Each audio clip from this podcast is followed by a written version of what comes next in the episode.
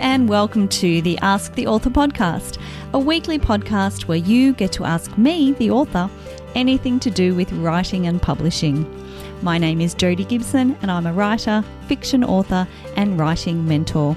I know what it's like starting out in the writing world, having so many questions and not knowing where to start. So now, as a published author, both traditionally and indie, I'm here to share my knowledge to help you on the way to accomplishing your writing goals.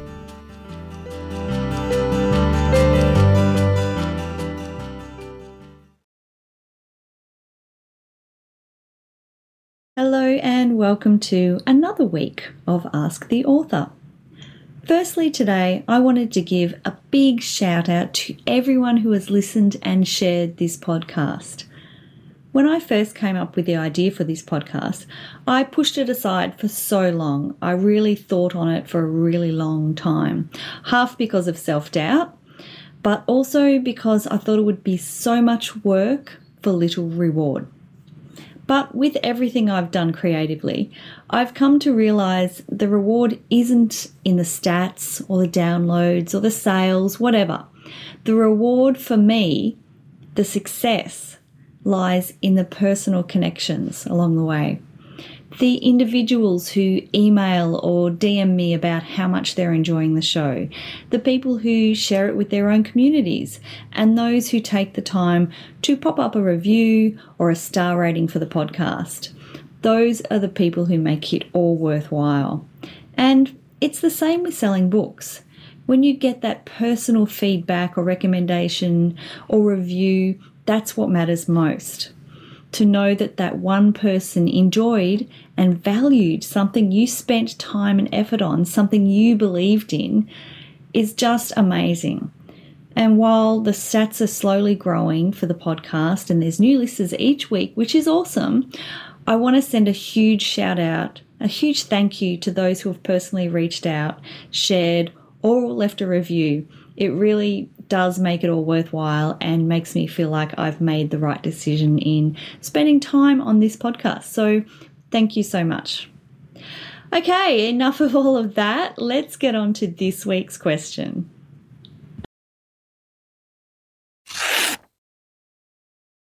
This week's question comes from one of my Write Squad regulars. And for those who don't know, I host a writing group on Instagram most Monday nights at 8 pm and Thursday mornings at 10 am, and those times are Australian Eastern times. And we have a great crew of regulars and some who just pop in and out when they can. And it's a great chance for writers to come together and get some words down. So if you are about during those times, pop onto Instagram and come write with us. Okay, so Sandra says, I'm currently starting to enter some short story competitions whilst I labour away at rewriting and editing my manuscript. Is it usual practice for writers to enter the same short story in different competitions? When I say the same, I mean as long as it fits with the respective competition criteria and can be tweaked accordingly without compromising the story. I'm about to do that and I wondered if that makes me a lazy writer. Thank you for your question, Sandra. And firstly, I don't think that makes you a lazy writer at all. I think it makes you a smart writer. There is absolutely no issue with submitting the same short story to multiple competitions, but there are a few things to keep in mind. Firstly, as you mentioned, the story needs to meet the criteria of each short story competition you enter it into. So things like genre, word count, eligibility requirements, etc. And that means if you can tweak your story here and there to fit each competition, then that's perfectly fine. Just something to keep in mind. Secondly, and this is along the same sort of lines as I just mentioned, make sure that you read the rules and guidelines of each competition you are entering as some will require you to not be submitting simultaneously any everywhere. Um, in my experience, this is rare, but just to be sure, just always make sure you check the rules and the guidelines. And really, that goes without saying. Um, so just keep that in mind. Another thing to think about is that if you do final or get long or shortlisted in a competition, you do need to withdraw from any other competitions you may have entered around the same time.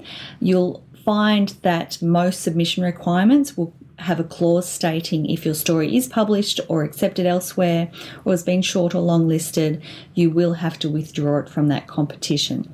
So just keep that in mind. It's it's important to, I guess, make sure that you keep a good record of your entries so you can t- keep on top of that. It's also important that if you aren't successful in a short story competition that you've entered and you receive feedback from an entry, which isn't all that often, but it does happen, then make sure you take on board that feedback before submitting elsewhere. Now, whether or not you change or amend your story because of that feedback is, of course, totally up to you. But if you find you're not having any success, then possibly there could be reasons why and any chance for taking on board feedback you get should be taken seriously, absolutely. It's a great chance to improve your writing. So, Sandra, it's not lazy at all. In fact, you want to give your writing as many opportunities as possible, and there's nothing wrong with submitting to multiple competitions. You just need to make sure that you're reading all the rules and guidelines, making sure you're keeping on top of your entries, and keeping good records. And of course, keep trying. A little bit of a story to finish on, so just a personal experience story about short story competitions. I used to think I was absolutely useless at writing short stories. I found the word counts way too limiting and always struggled to nail the structure and the balance of the narrative in such a small word count. Then I think it was 2018 or 2019, I took a leap of faith and entered a few short story competitions.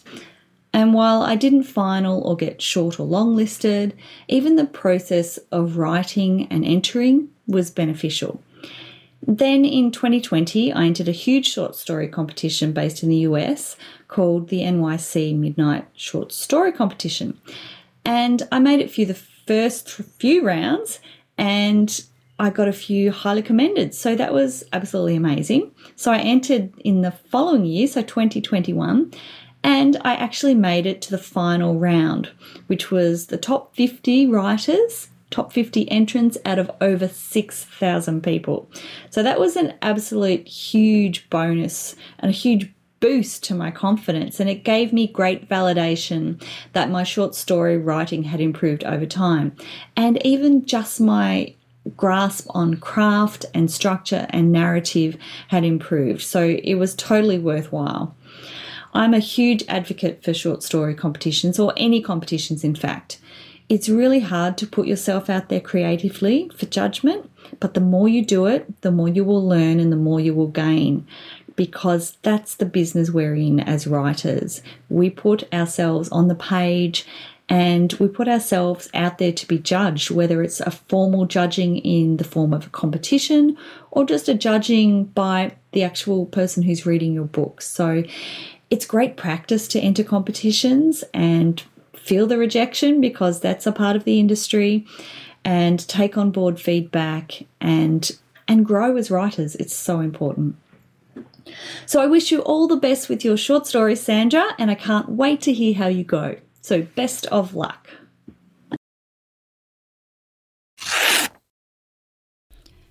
If you'd like to know more about this week's topic, you can check out my blog at www.jf gibson.com.au. Or if you have a question about writing or publishing that you'd like answered on the podcast, please reach out and get in touch. The easiest way to find me is to Google Jody Gibson Author, where you'll find my website and socials.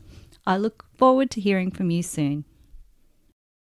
Okay, so that's all for this week's episode. I hope you found that helpful. And just to note, if you are looking for short story competitions, there are so many of them out there. Just do a Google search or check with your local writers centre. Um, there's so many, there's way too many short story competitions to list here on the podcast. So just make sure you do a Google search, find the ones that are going to suit you, and put yourself out there. Go for it. Okay, I will see you all next week. Thank you so much for listening. And in the meantime, of course, happy writing.